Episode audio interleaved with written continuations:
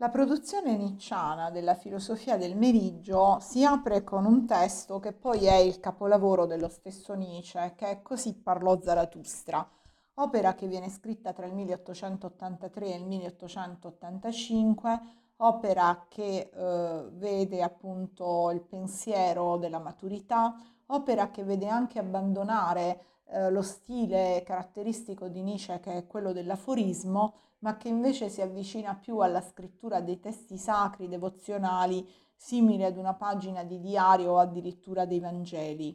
in cui eh, chi parla in forma autobiografica come se scrivesse un diario è un profeta, il profeta persiano Zarathustra,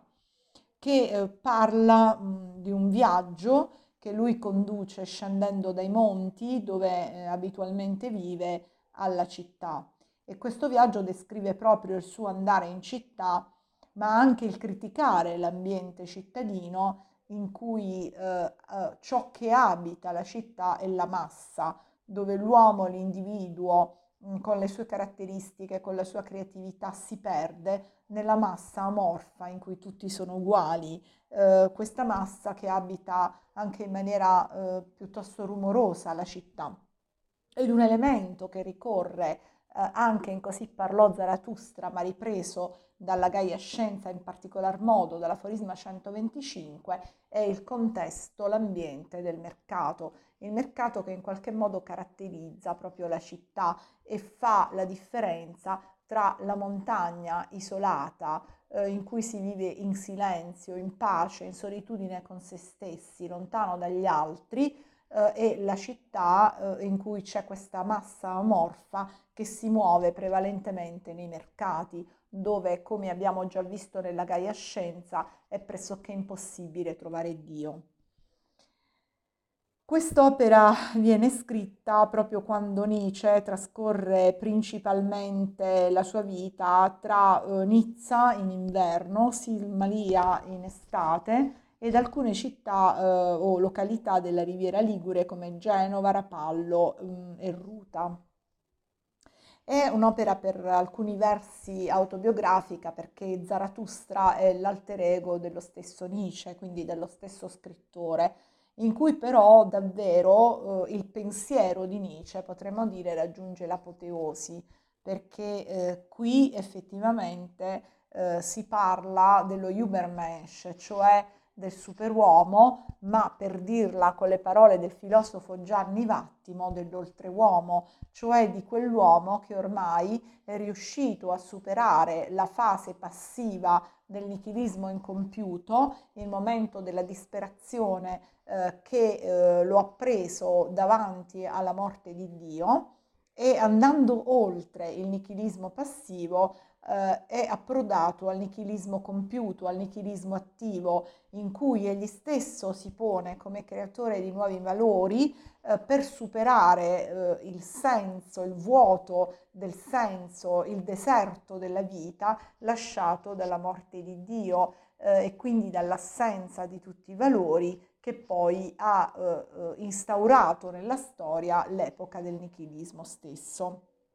Quindi questo oltreuomo è un eroe affermatore del senso della vita che dice sì alla vita e che è fedele alla terra. E in Zarathustra noi troviamo tutti questi elementi, a partire dall'accettazione della morte di Dio,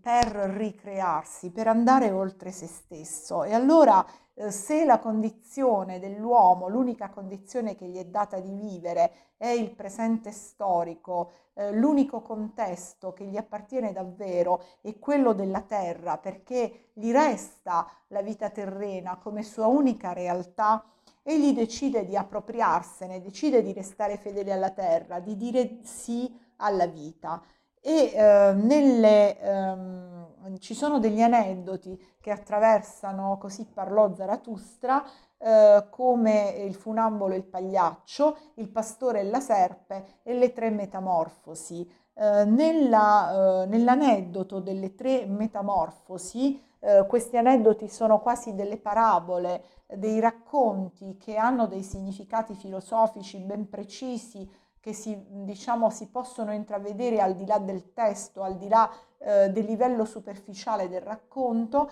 nelle tre metamorfosi mm, c'è proprio il passaggio dall'uomo cammello, che è che, mm, l'uomo che porta i pesi, che subisce passivamente il senso della tradizione e quindi viene definito come l'uomo del dovere, del tu devi, all'uomo che invece viene rappresentato dallo spirito del leone, che diventa re della foresta, che quindi si erge a signore del proprio ambiente e che sa comunque rinunciare al dovere per affermare l'io voglio. Ma ancora non basta per diventare oltreuomo, cioè per diventare pienamente uomo,